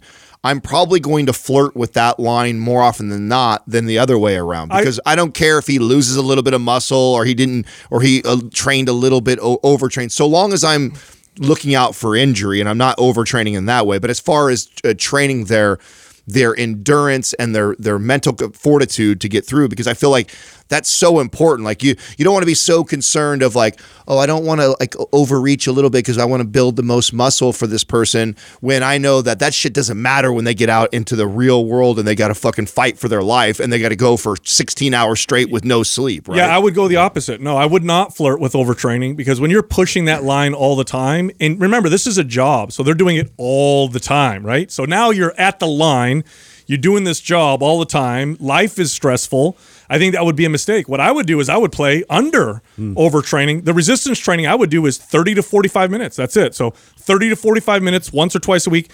The other three to four days a week, you're looking at about an hour of training and then additional 30 minutes of mobility, and that's it. Now, that doesn't sound like you're getting them peaked and ready, but what we're talking about is long term fitness readiness. I mean, I tell you what, when I'm on the border line of overtraining, I'm not in my peak performance. I'm pushing to get to peak performance. But you imagine maintaining that Yeah, but all you the gotta, time. you, you you don't agree that you're going to have to flirt with that at least once a week or once a month, where you are pushing that, trying to push that for for the mental fortitude reason, and for them to push the intensity like that. Because I, Well, they I- probably have days already structured for that. Yeah, and that's going to happen naturally. And you're talking about people who, and let, maybe if they're beginners and they just signed up for the police academy and they got to kind of figure it out.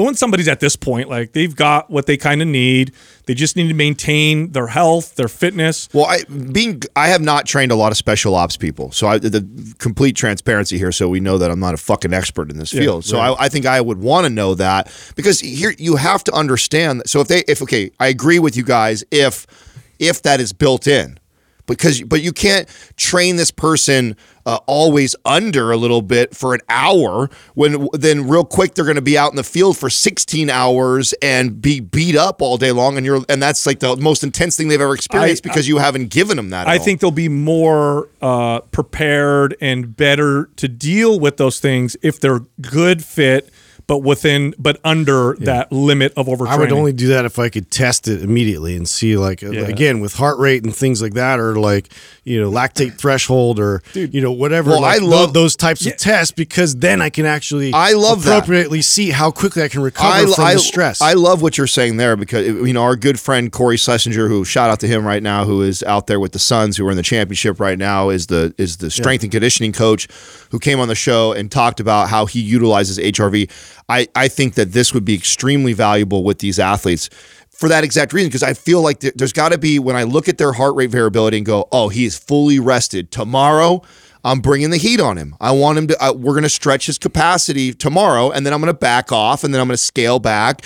But I, I want to be. I do want to push my special ops guy for the mental fortitude reason. Like this, well, that, that in this situation, mental fortitude is probably one of the highest priorities. Of course. and, But- and so of- it- and to be able to get into that calm state uh, is everything. I feel like Sal, your guy's going to be a pussy. My No. guy's going to beat you up No, and down no, all day long, no, bro. No, they're not. Look, if you're going to be under training them all the no. time, By the time you're there, that's you've already proven that you're you're you've already got some of that. And again, the biggest mis- I've trained uh, special ops. I've trained SWAT people. I've worked with them. I, when I did jujitsu, I had a lot of people Right after your at that level. people? Yes, right after zoo people. and you know what the biggest problem was? The biggest problem was people that were always after it all the time. They were just chronically overtrained. I know, okay, so that's why I brought up more the, prone to wanting That's to why I brought up the real Yeah. world tactical guy because I don't subscribe to training like that all the time. Because I know that that type of training, day in day out, would be way too much for the average special ops person I'd be training. Yeah. But it, I, you have to agree that.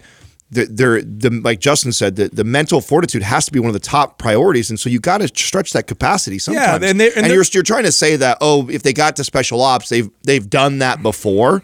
So what? You're just gonna not have to. You're not gonna No, train that ever. it's already part of their training. That's already Well, okay, now th- that's. Do you know that? I don't know that. I do absolutely. This is they, they still do training on a regular basis. Their practices still involve a lot of that. But I like I said, I think if you're, it's okay if you're training somebody who's going to go on a mission. Very different than if you train somebody who this is what they do all the time. It could happen at any moment. Like, Well, J- Jake, do you know? Sorry, we haven't even brought you in this conversation very much. Oh, no, you're good. You're good. Um, I would say when so a lot of times their their training pipelines are like two years, and it's very very focused on mental fortitude, right? So these guys are just doing obscene amounts of like calisthenics and just tearing their bodies down. And I think a lot of times once they get to their units, if they're not at a school, like if they're at dive school, it's going to be like more of the same. But if they're just training and trying to get better, it's a lot of more like, okay, let's actually go for strength now and let's actually try to build athleticism. Because I mean, we we were selected then because of our mental fortitude, There you if that makes sense. okay, okay. Um, so Sal's right. but Sal's I can- right here. yeah, Yeah, yeah. So if I could kind of like take a step back though, um, you guys recommended like maybe two foundational, like, or I should say fundamental strength days. So would you then like would you take a phasic approach to it and kind of like drop everything else? Like say you know your your five mile runs for time. Would you drop that that down to like maintenance volume? And then on the fundamental strength thing would you take them through like maybe okay on our two fundamental strength days it's going to be like a mesocycle of like maps anabolic and then after we get done with that we're going to switch to like more of a phase two MAPS Performance type thing Yeah, Is yeah, Yeah. how yeah. I would still I like- phase it, and. I would do I like one. if you have the ability to do that. yeah, and I would do one, you know, longer run uh, during the week, and then the rest of the the conditioning is going to be sprint based. Uh, it's not going to be kind of like these long distance type runs. You're looking at speed, performance, agility, um, that kind of stuff. I mean, I don't know how often you guys in the field are having to run five or ten miles. You still need that stamina, but oftentimes, in my from again from the people I worked with, it's like you got to react fast, you got to be quick. Um, and you got to sprint, and sometimes the sprints are longer than a sprint, but it's typically not like this long six or seven mile, you know, type of pursuit. So I would incorporate that kind of stuff, agility work, um, and again, the str- even once a week. I promise you. Like I said, I I, I worked specifically. There's one guy I can think of right now. He's now actually a, a high level jujitsu competitor, but he was a SWAT team, and he was doing weight training three or four days a week, and he was having issues with his joints, and he backed all the way down to one day a week, 45 minutes. His strength went through the roof and he just felt so much better. And he's like, I can't believe this basic and low of, of, of volume is making me feel so good. I'm like, well, dude, you do so much other stuff. Yeah. That's about it. Well, you if know? you, yeah, if you can structure it in a way where you can actually take that that that one phase where you have a couple weeks where you're a little more focused on specifically on strength, you, you bring down the endurance a bit, uh, but you know you come back to it. So it's obviously like the endurance part's going to be like more of the priority within this setting, uh, but to be able to kind of focus in on that, your body's going to be able to respond better and get you know that that base level strength more efficiently. Uh, but then you're going to have to cycle back uh, you know, into your your heavy endurance. Now, Jake, you said you're a personal trainer. Um, Obviously, so you can I'm, hear the way he's talking. Yeah, I'm going to send. Do, do you have Maps Prime Pro? no i have i have prime but i don't have prime pro Okay, Oh, yeah, so go. I'm going to send that to you because as a trainer, I think that's going to have the most value for you. Uh, you're going to be able to apply this with your training and other people's training. You're gonna love that program. Great correctional exercise. So we'll send that over to you, and we appreciate you calling. Yep. Hey i appreciate you guys so much have a good one No problem. Yeah, I, I, I, I tell you, it's like there's so, the big mistake is like No, you're right. I'm You're, on a you're, peak. You're right. You're right. You're right. I mean, that was uh, again. I didn't. I don't have very much experience training these, so I don't know what their protocol looks like outside of what I would be You know, like. And I'm thinking I'm controlling all their activity. If I'm controlling all their activity, I know that I want to make sure I push that. But based off of what you said and what Jake confirmed, is that you know they have so much of that outside of the training with me that you're right. You, I don't need to push that. They're getting that already. So I'm probably leaning more towards the recuperative and skills training with a very minimal amount of strength training, one to two days a week. Our next caller is Emily from Nebraska. Hey, Emily, how can we help you? Hi there, guys. Uh, first of all, I just want to thank you for having me on. It means a lot, and I'm really excited to get to talk to you today. Cool. All right. Uh, Uh, so my question is, or kind of a little bit of background. Um, in high school and in college, um, I was a shot putter. Um, I loved it, loved the training. I was all about it. And then my sophomore year of college, um, I hurt my shoulder, and so um, I ended up not participating or competing my junior and senior year. Um, after that, I felt like life just kind of happened, and I kind of started to develop I mean, I would describe it as a bad relationship with my health. Um, I really started looking at the physical more than the internal and just what health truly was for me. Um, and so I started working with a coach two years ago now, and that's how I was actually introduced to you guys. Um, and so she started having me run anabolic and also a little bit of MAPS Strong. Um, but this past spring, I had the opportunity to coach shot put again, and I just I realized how much I missed it. I had so much fun with it. I really felt that sense of happiness and health when I was doing that kind of thing. Um, so right now, I'm kind of wondering if I'm in that um, I need something different phase. Um, so I was wondering, um, is it okay if I were to run one of your programs um, that would be more of a shot put thrower oriented program over like an anabolic? Um, even if I don't regularly throw the shot put anymore. Um, and I don't really have a way of measuring my progress as far as throwing the shot put because um, there aren't a lot of competitions around here like that. Um, and if so, what kind of program would you recommend? for that? Absolutely. Yeah, no, great Absolutely. question. No, the answer is no. You're not allowed to do anything. Nope. yeah, you can't do what you No, love. I- listen, listen, Emily. You you you were you did it in for a long time. You competed in it. You you said a couple things that made this answer very easy for me. You it brings you joy. Okay.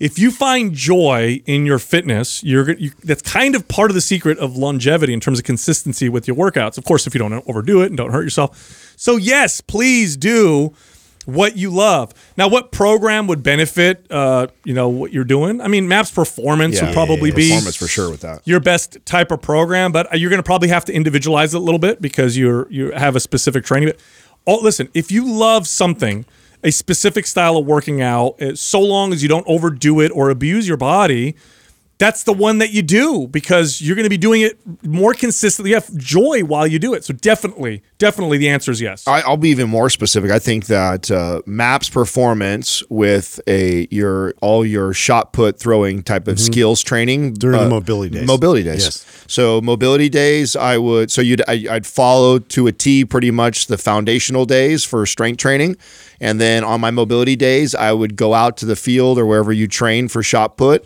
And I would start off my routine with some mobility exercises from the program, and then I would go right into my my shot putting. And I think that would be an incredible. And the only thing that I would watch for is because if you're doing all the mobility stuff and the shot putting and the foundation, maybe you feel a little soreness, especially at the beginning, carrying into your workouts because you haven't maybe done shot put stuff for a while. So then maybe scale back the intensity a little bit on the foundation days. Listen to your body if you're if you're kind of overreaching a, little bit and scale back. Uh, otherwise, uh, I think that uh, that program will complement uh, your goals. You'll see incredible benefits from it, and I think it's already structured uh, for somebody like you. Yeah, find a lot of those like rotational mobility type of drills to to bring into those mobility days. You don't necessarily have to follow, you know, specifically like we we put like sort of an outline there for you to kind of pick and choose uh, which ones are most appropriate. But there's going to be some of those types of drills and movements that uh, are are really going to be beneficial in terms of you know rotation and uh, proprioceptive type of uh, you, you know movement. And uh, I think that that's going to apply best uh, for what your pursuits are. Yeah. Do you have Maps Performance, by the way? I do not. All no. I don't. All right, we'll send that over to you. Okay. We make- appreciate you calling. And also shout out shout out your coach there because uh, they obviously a good coach who turned you on to us. Thank you. Yeah, I have those weekly calls with her. She's like, "Well, listen to what the Mind Pump guys say. Did you listen to that podcast?" That's great. Smart coach. She's our people. Yep. Been awesome. Thank you. Yeah, I'll, I, I swear, unless it's hurting you, unless it's abusing you, unless you're getting developing health problems, if there is a physical pursuit that brings you joy, Yeah, that's do the it. answer. Yeah, I don't care what it is. Again, unless it's hurting you, do that one because that's the one you're going to want to Well, do. all I the think we still get this because of, uh, and this goes back to what we just talked about the other day with the whole cardio thing. I think because we we kind of shit on the cardio so much that there's people that enjoy doing things like that, and I think that's important to make clear here too. That when we've said this again, and I feel like I have to repeat it because we still get. Well, I blame the space because the, you know people assume everybody's dogmatic about whatever we promote, and really we're just trying to sift through what's best for the individual. That's right. Like eh, you know, if she if her question was, "Hey, I'm thinking about using shot put to get in the best shape and lose body fat. Do you think that's a great strategy?" I'd say no. No, I don't. I think there's many other strategies that would be better than shot putting for losing body fat. But if you say, "I love to shot put and I enjoy that and I want to build that into my Okay, we'll routine," structure around that. Hundred percent. Just like I would say to somebody who says, "I love to go for a run," or "I love to get in the pool and swim laps." Like, absolutely. Let's. Is it going to be the most effective way to burn fat or build muscle? No, but it doesn't matter because to Sal's point, in the pursuit of overall health and longevity, if you're doing something you love to do, then you you absolutely should build it. I think just people get that that confused with you know their their type of training they're doing that they they've become addicted to or they fell in love with you know i.e CrossFit uh, you know Orange Theory type of high intensity like beating the body up like oh I love it like do you really because if you really do love it you'll probably be Or they're trying with to be all about body fat loss on top of like a really specific goal like that at the same time. That's and they're right. trying to merge all these things together. And there and there's one factor we're forgetting is consistency. So, you know, could I construct a more a superior fat loss and fitness routine? I could, so long as the consistency is identical. But here's what I know. It's not going to be identical. That's right. You're going to be far more consistent doing the thing that you love, which makes it the most effective way for you to work out. And I don't care what that is, again, so long as it's not hurting you and you're not abusing yourself. If your favorite form of exercise, the one that brings you joy, is dancing, guess what I'm going to tell you to do the most of? Dancing. We're gonna dance. You know, I wanted her to give her coach a, a, a like a true shout out because I love uh, this is this is the scarcity mindset is is uh, overwhelming in the fitness space. Like you just a lot of egos and and I love to hear coaches that are willing to do that. I mean, I, I think we do our do our best to try and pride ourselves on things that when there are things that are above our pay grade or somebody we know that's a friend that is a has, is a greater expert in that that we always drive to that. And it, and it annoys me when I hear of coaches that you know are so afraid to to recommend somebody else who's an expert in that field in fear of oh I might lose this client or that I won't get the the return or the money from it. And I love to hear a coach that actually is doing that. So shout out to them. Our next caller is Eric from Texas. Hey, what's up, Eric? How can we help you? How's it going? So, uh, my question for you guys is a little bit of a two parter. And so, the first part is kind of just like when you're going after addressing imbalances between like left and right, uh, kind of trying to ensure that you're not creating new issues in the process. And then also, as you're identifying those uh, imbalances and addressing them, kind of making sure that you're not overdoing it. And so, you know, I've probably got about seven years of weightlifting experience under my belt. Uh, probably about four of them actually knowing what I was doing. Before that, it was just a lot of bodybuilding. Let me go get a pump in the gym type exercises. And then I stumbled across uh, Mike Matthews' Bigger, Leaner, Stronger uh, program. And so I started running that. I made great strength gains, but I wasn't really paying attention to like how I was lifting, if I was doing everything correctly. Uh, and then Mike introduced me to you guys' podcast, and I, I learned a ton about imbalance. And so one of the things that I kind of noticed was like when I'm squatting, I've got my left foot pointed at 12 o'clock, and then my right foot's more like two o'clock. And so, you know, one of those things that I was trying to address was that that lack of external rotation on the left side. And so, you know, I started working at that for probably about a year, and then uh, I started doing like split squats instead of just like regular barbell squats. And I started getting a lot of pain on my left hip. And so, you know, like that kind of frustrated me because I'm trying to do the right thing by addressing the imbalance. And then all of a sudden now I've got hip pain. Uh, and then like another thing was I noticed I had forward shoulder. And so I started working on that retraction of the shoulder blade. And then down the line, I take progress pictures and now I see like, oh, I think I have a wing scapula on the left side, but my right shoulder still looks like it's rolled forward.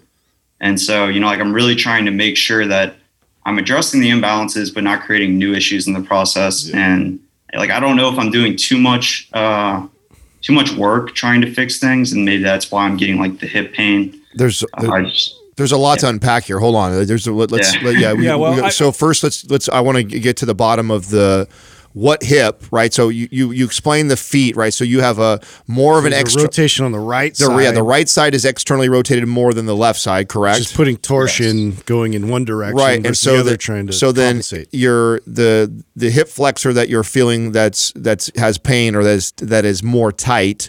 Is it on your left or your right side? I would say it's my hip flexor that feels tight, but sort of like the pain is kind of where like the femur is, you know, like uh, in like that hip socket. Is it kind of like on the back by like on on like the posterior side, right? Right. Is it on the right side or left side?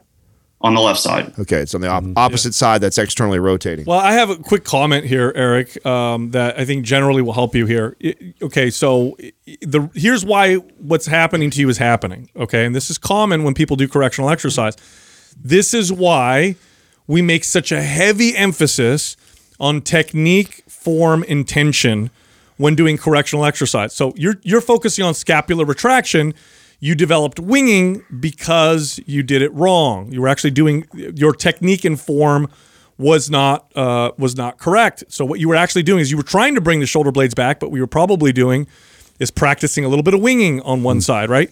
So correctional exercise, there I, form and technique is so It's important. all the intention. It's all it's so so so important. You have to watch the videos and your form has to be exactly like what you see in the video, no deviation whatsoever. Otherwise you're going to train and create something else. How do we do that? Well, watch the technique and go easier. You might be going too hard. You might be going so hard with the intensity that your your technique is moving in the wrong direction. So you can do correct. I've seen people do this, by the way. They'll do correctional exercise. They're like, oh, I, I, I know that rows help with forward shoulder. So I'm going to do lots of rows. And they end up with worse forward shoulder. How, how did that happen? Well, let me see you do a row. Oh, that's why, because you're training the row in a way that's encouraging forward shoulder. So, you know, we could try to break down specifically what we're going to recommend. I think that's almost impossible without assessing you. But I think generally, whatever you were doing correctionally, your technique intention was wrong. Now, can you overdo it? Yeah, you can overdo anything. But if your technique and form is perfect, daily practice twice a day for about 10 minutes is probably going to be ideal for This you. may be a situation too where you need to pull a coach in to observe uh, what your body is actually doing. Because I know a lot of times, like clients will be emulating what they see in a video or what what the coach is trying to get you to do, but don't really realize, uh, you know, what what's actually happening as you're going through these movements with your joints. But definitely the cues. So something that you know Adam was able to address in in the Prime Pro uh, webinar was was a lot of those very specific cues of how you need to feel your way through those very uh, intensive type of mobility drills. So that's the direction I was going to go. So Er- Eric, have you followed that uh, Prime Pro webinar that I did? As a matter of fact, I actually bought Prime Pro about a month ago. And in between the time that I submitted my question and now, I've been running Prime Pro. And I would say, like, my hip, if it, I don't have pain anymore. So I've reduced my load. I've actually just answered your own working on a question. rep range. So, like, now, you know, there's not as much load. I'm working in a higher rep range. So it's lighter weight. And I can really just focus on putting my body in the right alignment before I, you know, when I'm going through my workouts. And like, yeah, like I said, my hip feels uh, incredibly better now. That a boy. Awesome. That's so. That was the so the first thing I was going to say. Uh, and if you haven't, uh, the the Prime Pro webinar, I actually like take you through. So you, if there's some movements, maybe you weren't you're unsure of, or you want to see what the guys are talking about when it, when they say the intent and how I do it, so important. So take advantage of that. It's absolutely free. So watch it if you get a chance. Uh, and then the other thing I want to be able to give you is access to our forum. Justin was alluding to a coach. I'll one up that instead of you paying for a coach, or I'm going to give you free Oh, man. free access to our go. forum. When you get into the forum, say hi to all of us, and then uh, post a video of you squatting. So we can actually see, so we can get to the bottom of this instead of us uh, guessing and speculating and trying to figure out if you. The, the, one of the number one things that people use our forum for is exactly that. It's filled with other movement uh, specialists and coaches and PTs, and we're in there. And they, they people love to post videos of their form doing something, and then the community, if we'll get to you or us, will get to you and be able to kind of give you some some tips on what might be going on. Awesome. Thank you so much for that. Awesome. Yeah, no problem. Thanks Yeah. for calling in. Yeah. Yeah, it's like uh, technique and form is always important, but boy, when it comes to correctional exercise, like that is everything. And you would be surprised, not you guys, but the people watching, you would be surprised at how hard it is with zero resistance when you have certain imbalances. Zero resistance. So what people tend to do is they see a movement with a band or they want to use resistance on correctional exercise, and that's what they do. When in fact, they can't even get the movement down perfect with no resistance whatsoever. So you have to get perfect. Otherwise, what you're training is not what you're trying to aim for. Well, here's a, and I, I I actually really like to try and you know figure out what these people. I know you you stopped us, so it didn't go for an hour of us trying to unpack everything he was doing. But I do enjoy trying to to help somebody that It's like detective work. It is right, especially when I can't see it and I'm like trying to like get you get what he's saying and then try and visualize it and go I like, know. oh, this This is is what I would probably do with him. But I mean, d- uh, uh, right away, some real key things that I heard was that one side he's he's is externally wrote. So when he squats, one of his feet Mm-hmm. is opening up. Right, one side is opening up way more than the other side. Which right, ar- right away will t- tell me that he's probably shifting to another side when he squats. Just putting a lot of torsion and stress on the other side. That's right, which is where probably the tight hip flexor and pain is coming from because that side's getting overweight. Or it's it's carrying more of the load when he squats X amount of pounds because he's shifting over to that side. So uh, right away we could and and, ag- and ag- this starts at the feet, right? He starts by addressing his ankle uh, ankle mobility, his foot strength. Then he works his way up to his hips on the internal external rotation, the ability to abduct and adduct, and then we work all all the way up from there. But um, absolutely the, how you do this, the intent when you do the correctional exercise is so It's everything. important. Otherwise, it becomes actually kind of worthless because you're not you're Mm-hmm. Or not detrimental. That- exactly. Yeah. By the way, the place you can see the webinar that we're talking about is primeprowebinar.com. Our next caller is Andrew from Iowa. What's up, Andrew? How can we help you? Not much. Um, originally, I was going to call in and talk about. I like to. I, I've always liked to run. I've always liked to lift.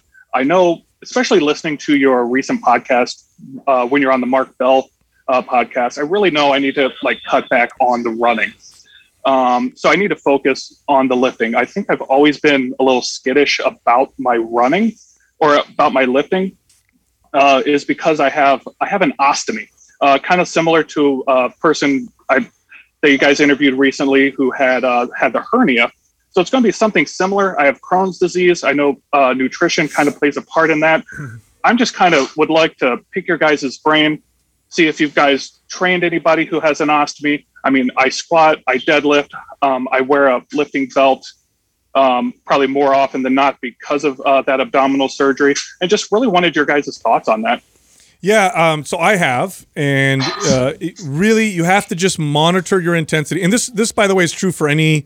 You said you have Crohn's, so any autoimmune issue can get flared up if stress or you know overtraining becomes present. Like you push yourself too hard, you pro you can increase your risk of getting more flare ups because, of course, that's inflammation, right? It's chronic inflammation. It'll contribute to what you have before. So really just monitor the intensity and treat exercise like practice. So don't go to the gym to work out, but rather go to the gym to practice exercises. This will serve you well long term. So that's the thing that I would really focus on. As far as diet is concerned, I'm sure you've probably been talked to till you know your your your ears are, are bleeding about all the different ways you can work you know eat and how you should avoid certain foods or where the the most success I've had with clients who've had uh, kind of these uh, you know gastro-inflammatory type disorders, whether it be Crohn's or even other types of issues like colitis, uh, carbohydrate specific diet. I'm sure you've heard about this,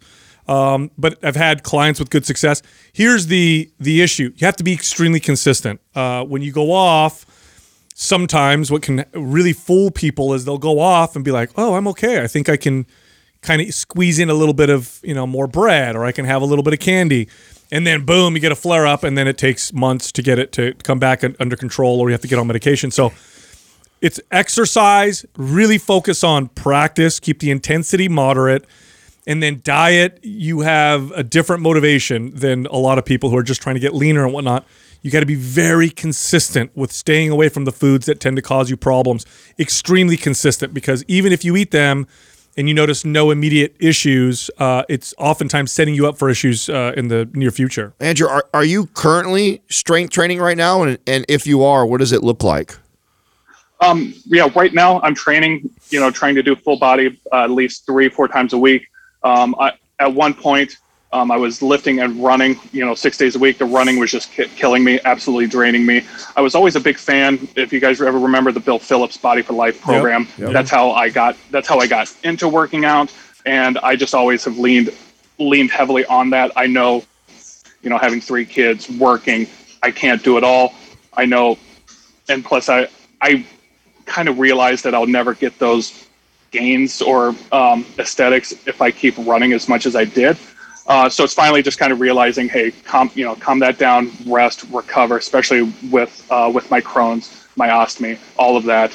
Um, and, but yeah, I have a home gym at home, um, pretty nice little setup um, from the pandemic, and uh, work out, you know, two three times a week. Now, are you uh, are are you pretty good about switching up, like phasing the workouts? I mean, are you have you ever followed any of our MAPS programs? Are you familiar on how we periodize the, the programs, or do you do any of that yourself, or do you kind of follow? Uh, us no. someone? Go ahead. No, um, I've been following you guys uh, for the past couple months. Um, still learning uh, uh, the different MAPS programs, what that's all about, and uh, just really getting into it. Yeah, I, I would love to see you follow like MAPS Anabolic. I think MAPS Anabolic, uh, two days, it has an option of two or three days a week. Um, if you're if you're scaling back on the running and you're not doing that, I think three days a week is is perfectly fine and doable. If you still were going to integrate running in there, I'd probably scale you back to to, to two times a week. Yeah. Uh, and and follow that routine. And I would even start in the pre phase uh, first, and then move into the phase one after that. Even though I know you have some background. Uh, that type of programming, I think, would be ideal for where you're at. Yeah, I, I would go look to be more specific. Two days a week of full body strength training, and then two or three 10 to 15 minute walks every single day. That's it. So, two, two or three walks after you eat breakfast, lunch, and dinner. That actually helps with digestion. It helps reduce inflammation. Perfect for you, and it gives you that extra activity, which is healthy. Two days a week of full body resistance training, and then if you want to do any more uh, mobility work. That's what I would do. You could do mobility work every single day, where you you you go into your facility, your gym, you get a stick. You could do stick type mobility exercises. You could do Prime Pro type mobility and correctional exercise stuff. You could do that every single day. And then, of course, like I said, the diet, uh, the sleep, all that stuff. If you do that consistently, I think you will see your body progress on a pretty consistent basis. Consistency is the key and frequency and, and to, to kind of overcome, you know, maybe some of the hesitancy towards uh, lifting weights. It's you don't have to go in there and, and, you know, try try to, you know, add load every single time and, and really increase intensity. Really just like practice, you know, these movements and keep consistent with them frequent. You're going to get the gains as a result of just doing it uh, more often. Perfect. And I know with me, yeah, it's um, it's that it's that diet component. Um, I have to the way my body's structured. I have to stay on a almost paleo diet. Works well for me. And as soon as I introduce more carbs in there, I swell up like a balloon. Yeah. Yeah. Are you familiar with the carbohydrate specific diet? I am not. Oh yeah, look that up. Look that up. They've had Look a lot up. of success with people with Crohn's. So, and it's kind of similar to what you're probably already doing. Uh, so I'd look that up and you're and, and just see how you feel. But I, that's the biggest thing, man. I, That's look- what it's called, carbohydrate specific diet. yeah, and I, I've had look. I have a, a godson who's got really bad Crohn's. Um, I have my own gut issues. At one point, I thought my, maybe I had that. Luckily, I don't. I've worked with clients who've had colitis and Crohn's, and uh, boy, I'll tell you, man, the consistency is everything with this. Like, and I know how hard it is because it's like you're doing well. Wow, my body feels good. I don't have any signs of Crohn's. Inflammation's down. Everything looks good. Then you have like one cookie or one thing that's off the thing. And then you're like, I feel good. No, it didn't affect me. Let me try a little bit again. It did affect you, and it's this cumulative effect. And then what happens, I'm sure you've experienced this, is you push it, push it, push it, boom, you get a, a, flare up, and then it takes you a while to I go mean, back. I mean, this is true for all autoimmune. I mean, this what you're saying right now. I know we're, we're talking about Crohn's, but I mean, I experience this with my psoriasis, exactly that same thing, and I do it to myself all the time. Oh my God, I'm doing so good. Allow some ice cream in there. I don't. I can get away with one, two, oh, third time now I'm fucked. You know what I'm Yeah. saying? My sister endometriosis, same thing. She's oh good. I've eliminated sugar. Everything's good. I'm fine. Oh, I had some candy the other day. I was totally fine. Have some more, a little bit Yeah. more, and then it, boom, it comes. And so that's I think that's the mistake a lot of people make that have autoimmune is you do a really good job of dieting, you're feeling really good, you go back to trying some of the things that were you, what you what were offenders before, and then you don't see anything, and so you think, oh, well, maybe it's not that, or maybe I can have that more Yeah. often, and, and then it ends up flaring up. yep, yep. Yep. Yep. No, but absolutely. I was uh, thought I was feeling better. The medication was working. Started changing my diet, and then boom! Next thing I know, I'm in the, the uh, hospital. They removed my colon, Yep. and I think I learned my lesson. Yeah, no, it's a, yeah, it's that's a that's a tough situation, but yeah, do it now, and uh, you you should be okay. And I'm assuming the medication they put you on was a very strong immune suppressing drug. Very strong. Yes. Yeah, And Andrew, I'm going to have Doug uh, send over MAPS Anabolic for free to you, so he's going to shoot that over to you. Awesome. Thank you so much, guys. no problem. Awesome. Yeah, the the drugs that they put uh, people like this on are they're like chemo drugs, chemotherapy, and they Oh, they really? atta- they are, and they'll attack your immune system to suppress this reaction. But what you look at the side effects of these drugs increases your risk of cancer and other things down the future. They're really kind of a last resort. And I know, I'm sure I'm talking to somebody right now who's listening who's like, man, you don't know how hard it is. Like, I like I totally get it, but you don't have. Normally, we communicate flexibility with people. When you're in a situation like this, you don't have any. You don't have the luxury of that kind of. And as you can see, he had to have. No, this is the conversation. I- put in. this is the conversation that I have with my sister with endometriosis because how how awful that is for her. You have to she- become almost like spiritual Neurotic. with it. Like yeah, like it's like it's your religion. Like I can't eat that. I have to eat this Yeah. particular way, Yeah. you know. Hey, look, if you like that, head over to mindpumpfree.com. Check out all of our free stuff. mindpumpfree.com. We got guides on there for building muscle, burning body fat, getting a better squat. Uh, lots of cool stuff. Also, you can find us all on Instagram. So you can find Justin at Mind Pump Justin, me at Mind Pump Sal, and Adam at Mind Pump Adam. Thank you for listening to Mind Pump. If your goal is to build and shape your body, dramatically improve your health and energy, and maximize your overall performance, check out our discounted RGB Super Bundle at mindpumpmedia.com. The RGB Super Bundle includes MAPS Anabolic, MAPS Performance, and MAPS Aesthetic. Nine months of phased expert exercise programming designed by Sal, Adam, and Justin to systematically transform the way your body looks, feels, and performs. With detailed workout blueprints and over 200 videos, the RGB Super Bundle is like having Sal, Adam, and Justin as your own personal trainers, but at a fraction of the price. The RGB Super Bundle has a full 30 day money back guarantee, and you can get it now plus other valuable free resources at mindpumpmedia.com. If you enjoy this show, please share the love by leaving us a five star rating and review on iTunes and by introducing Mind Pump to your friends and family. We thank you for your support, and until next time, this is Mind Pump.